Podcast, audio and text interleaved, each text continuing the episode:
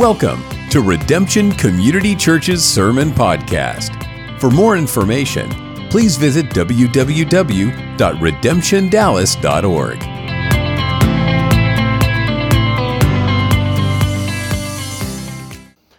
Stand with me this morning if you would. One more time, I'm reading today from John chapter 3.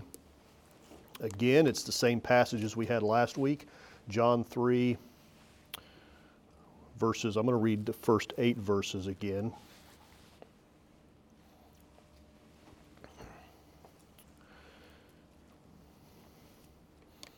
John writes Now there was a man of the Pharisees named Nicodemus, a ruler of the Jews. And this man came to Jesus by night and said to him, Rabbi, we know that you are a teacher come from God, for no one can do these signs that you do unless God is with him. And Jesus answered him, Truly, truly, I say to you, unless one is born again, he cannot see the kingdom of God. Nicodemus said to him, How can a man be born when he is old? Can he enter a second time into his mother's womb and be born? And Jesus answered, Truly, truly, I say to you, unless one is born of water and the Spirit, he cannot enter the kingdom of God. That which is born of the flesh is flesh, and that which is born of the Spirit is spirit. Do not marvel that I said to you, You must be born again. The wind blows where it wishes, and you hear its sound, but you do not know where it comes from or where it goes. So it is with everyone who is born of the Spirit. Father, these are your words inspired to your people.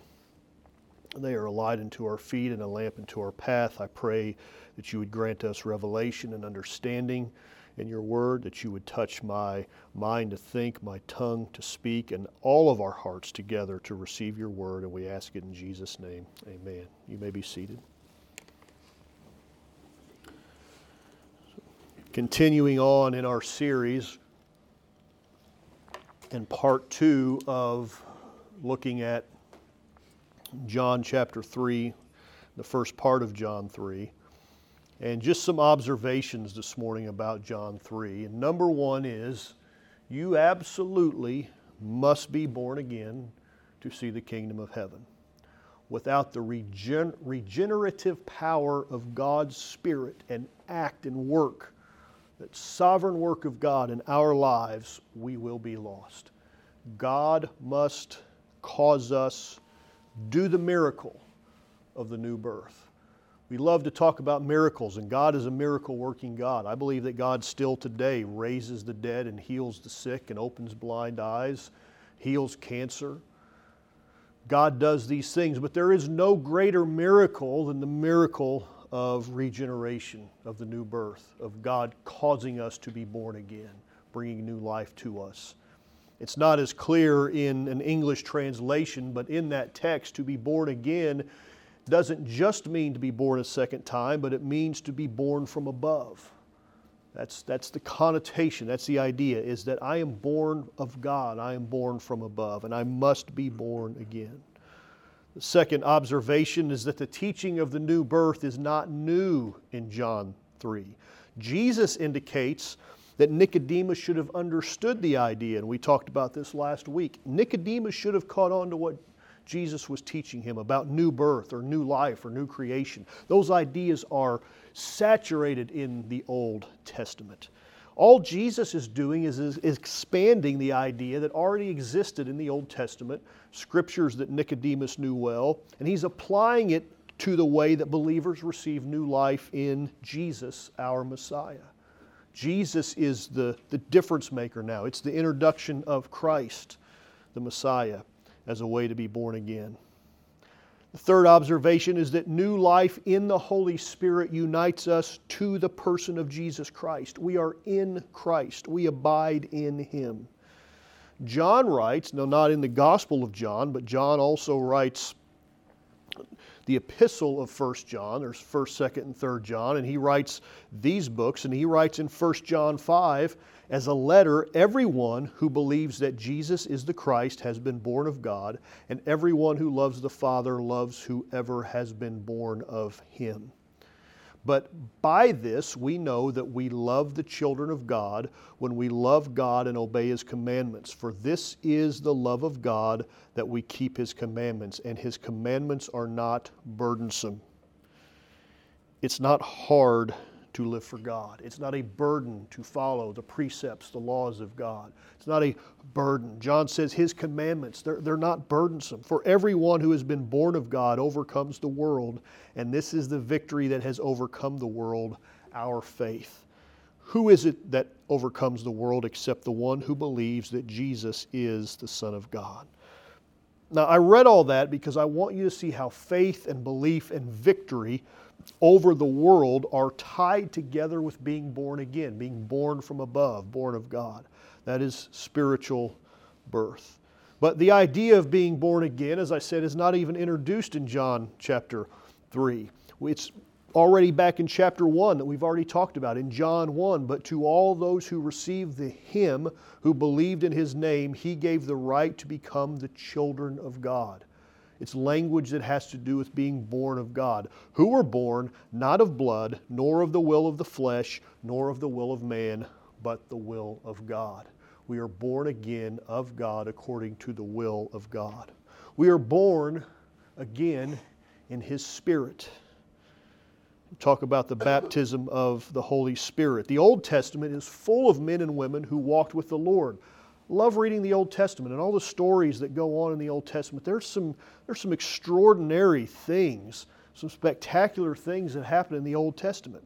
We read about Abraham and Moses and Elijah and David and Deborah and Esther and countless others, and we stand in awe of the faith that made these people legendary. I mean, these, we're talking about these people thousands of years.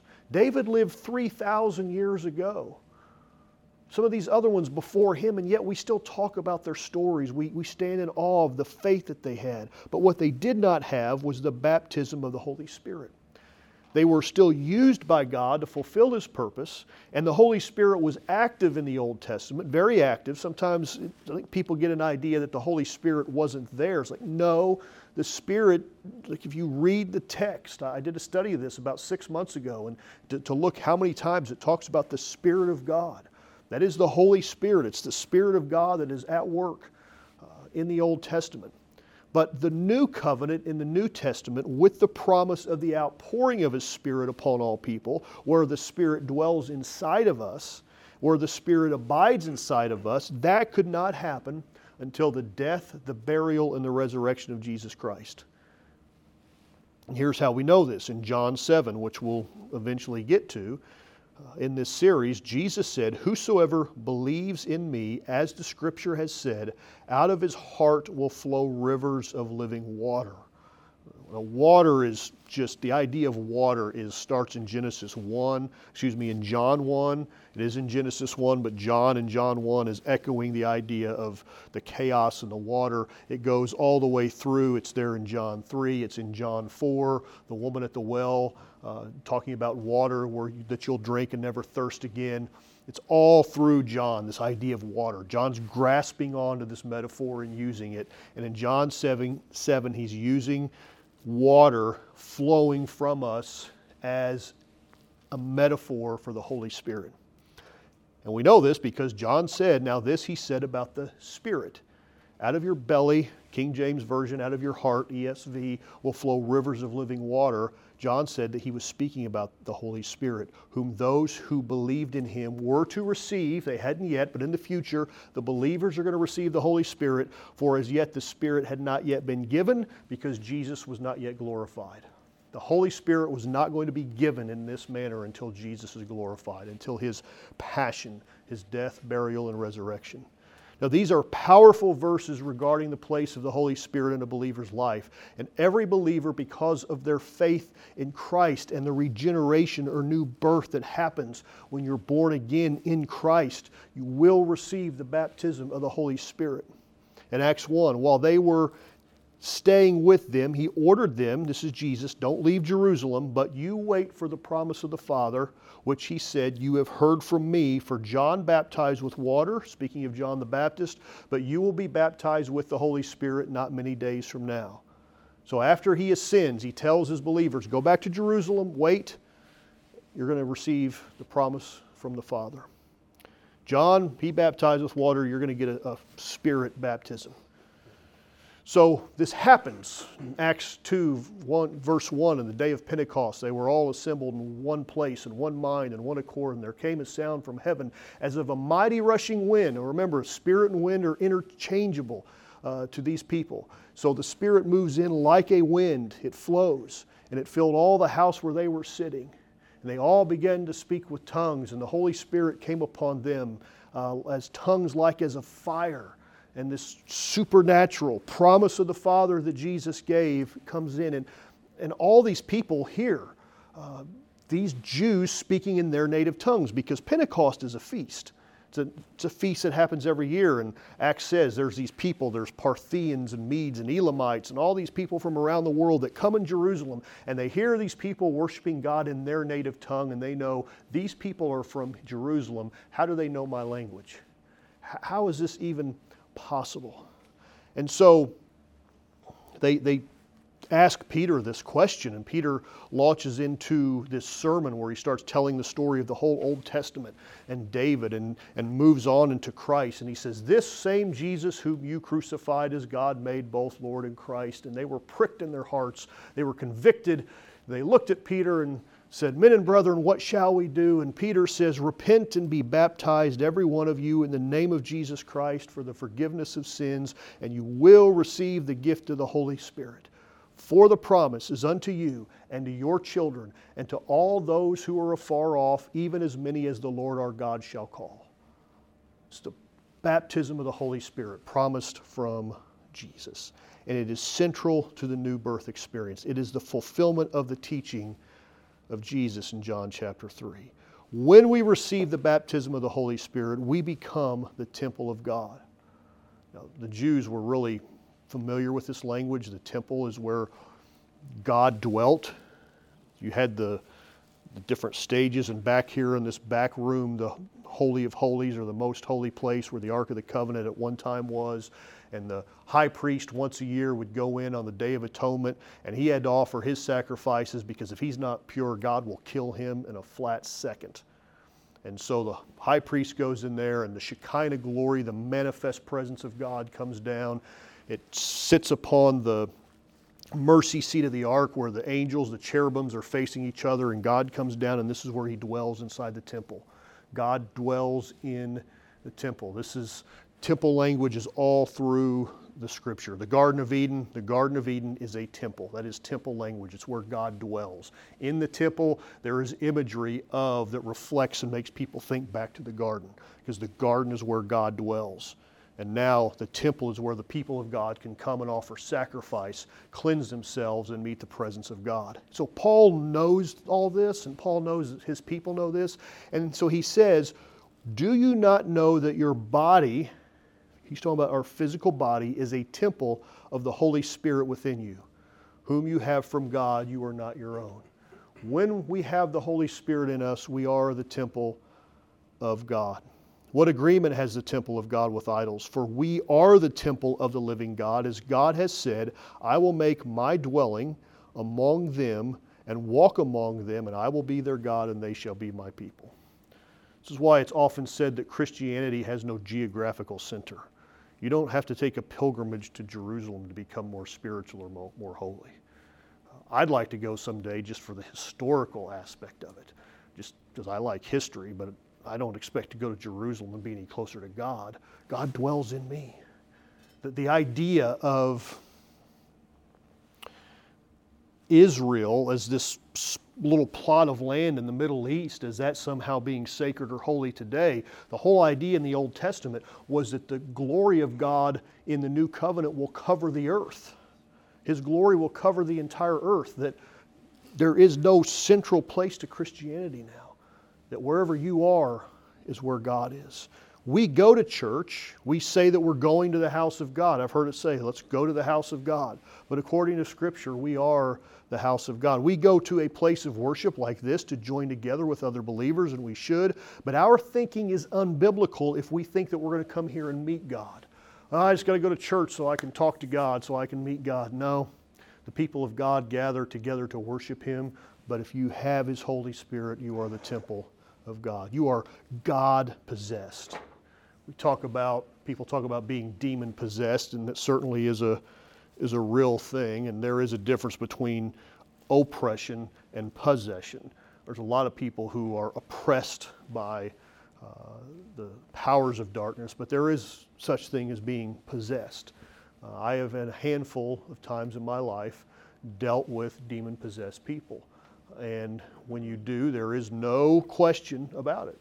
Uh, about three years ago, I was back in Illinois and I was in service.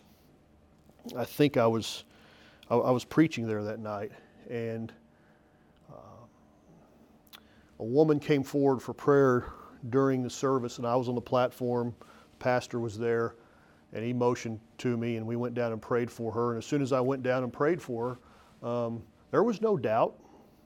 I didn't wonder. I knew she was she was possessed.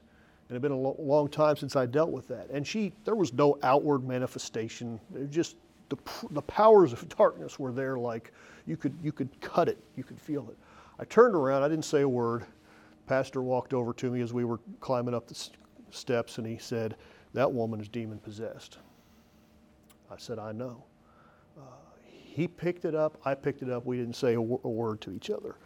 Um, that doesn't happen often, uh, but it does happen. It is, is a real thing. So we talk about that. But how often do we talk about being God possessed? If the powers of darkness, because Satan and God are not equals, like what is the opposite of the devil? It's not God. Or what is the opposite of God? Well, there is no opposite of God. God has no opposite equal. Uh, Satan is a created being uh, who is already damned and condemned, and he is a million times more powerful than you are without the presence of God in your life with the power of God in your life, we don't have to fear him. Uh, we don't have to fear the powers of darkness. They can attack us, they can buffet us. They did Paul, but we don't have to fear those.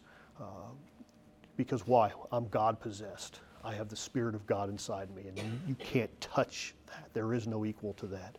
The ramifications of this are life changing. He is always with us, regardless of our feelings or our emotions. So there are times in our walk with God where we feel that God is near to us. We pray and the words flow, and I just feel like I could ask God for anything and He would answer. And then there are other times where God feels like He's a million miles away. We pray like we, we feel like we pray and the words hit the ceiling and bounce back and we say, Where's God in all of this? And even though we know God is omnipresent, filling all time and all space, sometimes it feels like He is nowhere to be found. And anytime I have the opportunity to talk to new believers, because for years I, I, my ministry in a local church dealt with and focused on new believers. And I, I love getting with people who are new to faith. That's my passion is people who are new to faith. And talk to them, I always remind them that you may be on a spiritual honeymoon right now, but you mark my words, there will come a time when you can't feel God where you just feel like He's a million miles away. And I remind them remember that when this time comes, you're the temple of the Holy Spirit. And when you can't feel Him, you have to have faith in Him. When you can't trace Him, you have to trust Him. You have to a mark of Christian maturity is learning to not live off your emotions and your feelings, but simply have that faith that God is in me, whether I feel Him or not. My emotions are not a barometer of God's presence in my life. He does not live on a turnstile door going in and out of my heart according to whether or not I'm having a bad day or whether or not I, am having bad emotions or I stumbled or I fell. No, He came into us to live and to stay. Sometimes it feels, though, that he is nowhere to be found. But the heart can't be trusted. The Bible says the heart is deceitful and desperately wicked. And new believers and seasoned saints alike need to be reminded that He is always with us. Our emotions will betray us, but His Word can be trusted. And if you walk with God long enough, it's not a matter of if, but when, you're going to walk through the dry, barren desert. And it's best during these times that you do not make major life decisions. If you've got to get up and plod through that dry time, plod through it, you probably aren't in the state of mind to make major life decisions because the desert, the one thing the desert demands is faithfulness. And that's the time to be consistent. That's the time to be uh, regular in our attendance and our, our Bible reading and just coming to His house and staying close to His people. It's in the desert when I don't feel like it's when I need to do it the most. If there's any time that we ought to be saturated with God's presence, it's in the desert. Because those dry times are not to be despised, they are to be respected for what they are God's way of stretching and building our faith. The baptism of the Holy Spirit is the greatest experience in life. His Spirit is transformational. It shapes our lives in ways that we didn't think would be possible without His influence. Now, Christianity is splintered over the past 500 years. It's splintered into all these different groups and denominations who have some different ideas, and they've stopped at various points along the road of revealed truth. And some of those movements stop before receiving uh, the knowledge or acceptance that there is a, such a thing as the baptism of the Holy Spirit. There are good, sincere men and women who strive to live out their faith without the power and blessing and, and action and work of the Holy Spirit in their life. And the question isn't, do I have to be baptized with His Holy Spirit? The question is, why wouldn't I want to be? Because it's a blessing and it's a promise to be received with thanksgiving. Coming to faith in Christ is a miraculous event in our lives. We were dead in trespasses and sin, and His Spirit drew us to Him, filled us, and made us alive. Scripture says, even when we were dead in our trespasses, He made us alive together with Christ. By grace have I been saved. Our response to His call was faith in Jesus Christ, and our faith began a journey where we were justified by faith through the blood of Jesus in the name of the Lord Jesus Christ and by the Spirit of God. Now, I said all those things about justification because what we hear a lot about is Romans 5:1, therefore being justified by faith.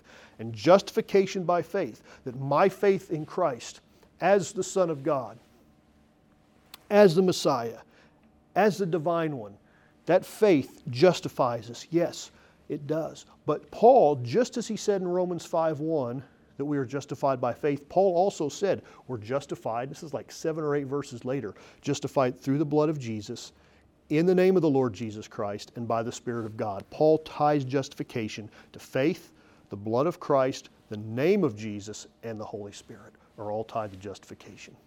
This was accomplished by our obedience to the gospel, identifying with his death, his burial, and his resurrection through our repentance, our being buried with Christ in baptism. Romans 6, I am buried with Christ in baptism, but I'm glad I don't stay in that water, both physically and metaphorically. I'm glad that somebody pulled me out of that water. I'm glad that God raised me up out of that, and He allows me to have newness of life.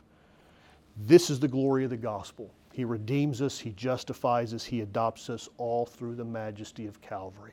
It all goes back, the new birth all goes back to the gospel. My final observation on John 3 you can be religious and not born again. Going to church does not save you. It doesn't regenerate you. Going to church doesn't cause you to have life. Only God, through Christ Jesus, by the power of the Holy Spirit, causes you to be born again. We are saved. This is the, this is the heart of the Reformation. That we talk about the five solas of the Reformation. We are saved by grace alone, through faith alone, in Christ alone, according to Scripture alone, to the glory of God alone.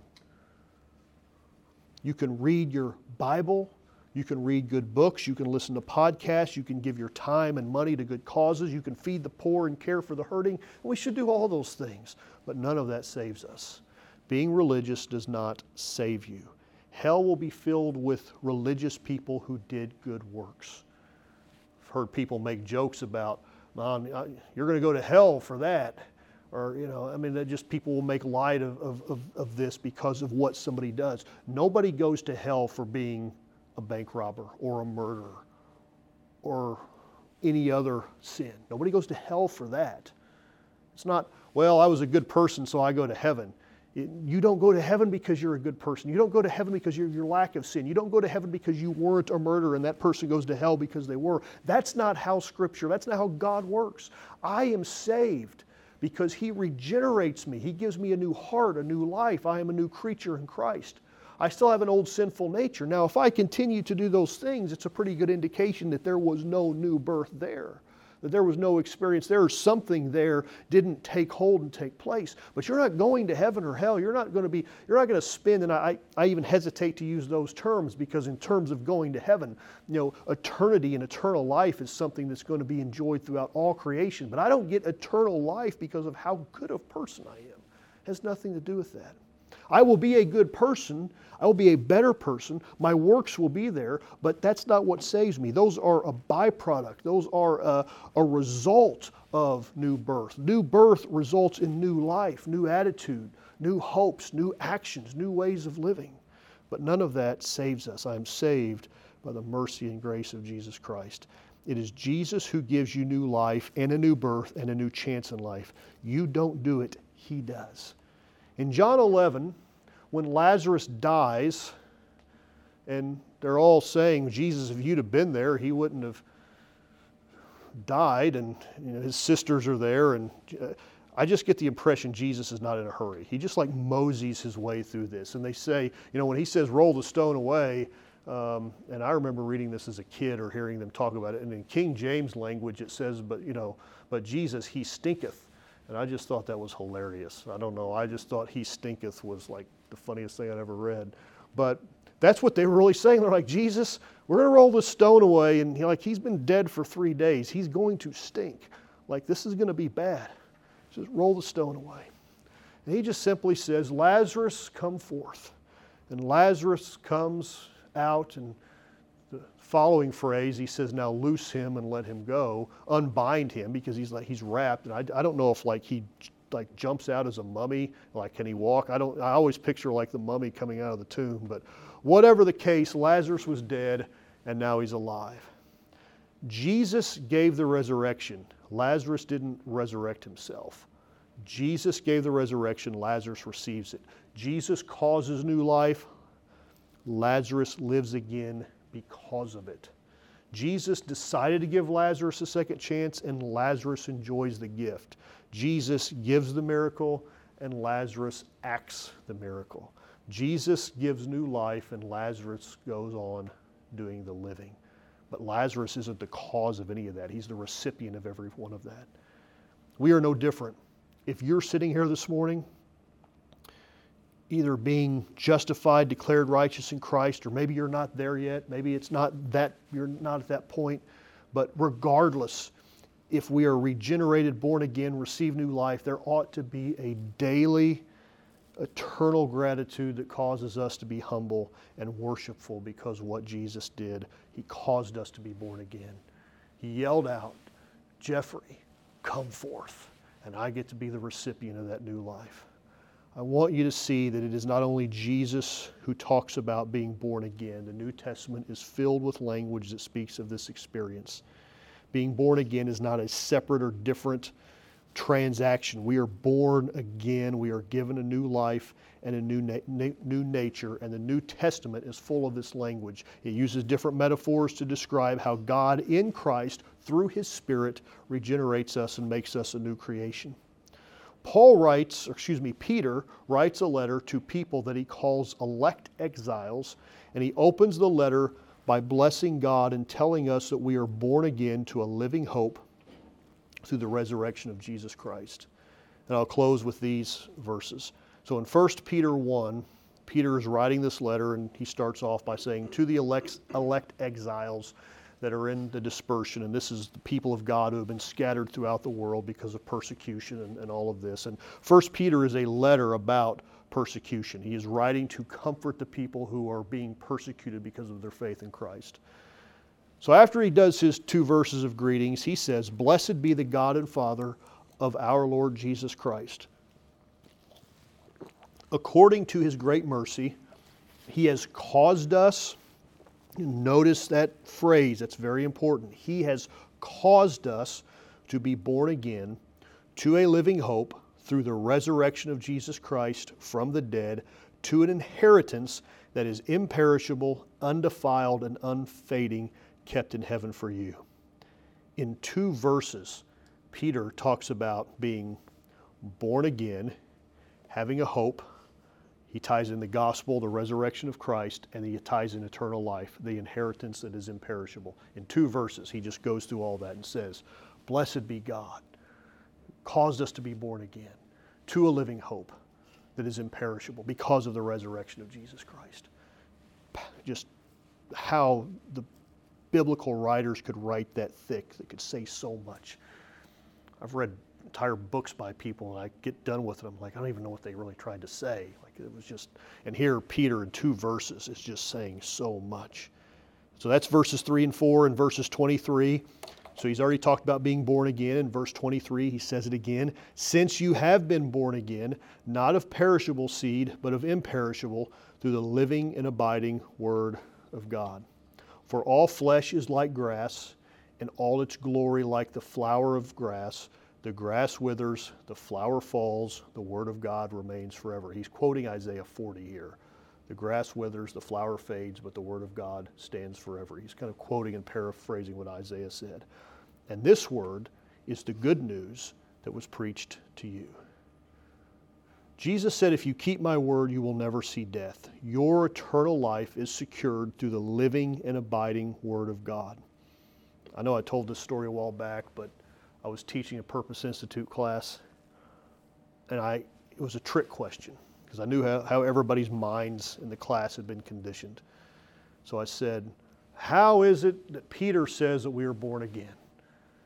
And then everybody jumped on Acts 2.38, and they were on that. I'm like, well, Peter didn't actually use new birth language there to talk about baptism in the Holy Spirit. That's not where Peter talks about that. So how does Peter use the language of being born again and how it happens? I said, where, where, what, is, what does he say? It's just that's all they had. They had they had one bullet in their gun, and that was it. And there was a guy over here to my left who was a new convert. He wasn't even from that. He was from another church, and he was a new convert. And I knew he was a new convert. And he sat there and he said, "Peter said, we're born again through the living and abiding Word of God." Man, I wish I'd have had a hundred dollar bill to hand him. Well, that'd be wrong to hand out money for right answers. But I wanted to give him something. I'm like, man, you are new to faith and you just nailed it. It's like, that's how Peter said you're born again.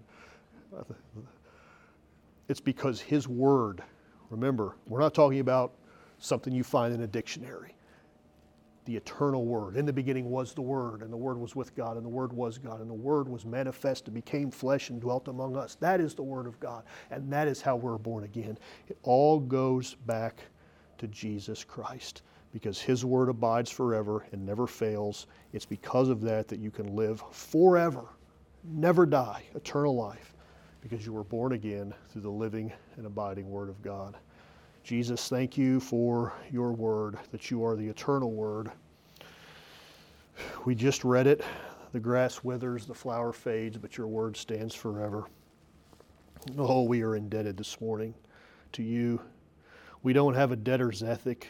We don't try to repay you. We'll never do that, no matter how many good works we accomplish. We simply worship you with everything we have. And Lord, we know that our worship is not in this life only, that if you don't return in your second coming again before our life is over, you may and you may not. But if we pass from this life in death, we know that we will live and rise again, and that is our hope. That is our eternal hope, is that we will live again. And then in all of eternity, Lord, if there's anything that we do in all eternity, it's going to be that we get to worship you, that we get to bask in your presence, be near to you, know you in ways that we cannot know you now. That is the glory of eternity. Nothing else matters. We see through a glass darkly. We don't know, Lord, what all that entails, but we do know that we'll be with you. Your writer said that to be absent from the body is to be present from the, with the Lord. And that's our hope today is that in all the mass chaos and confusion of this world, it's all temporary, but we have an eternal hope that we will live with you forever to be worshipers of you. Now, Lord, I ask you this morning that you would touch our hearts. I know that your word said that your word won't return void, that it will accomplish that which you have purposed. So, Lord, touch this morning. Grant us faith and direction this week. Go with us. Let us feel your spirit near. Lord, grant us direction, grant us wisdom this week as we make decisions and choices and walk in the fog of this world. Be with us. We ask this this morning in Christ's name. Amen. God bless you this morning.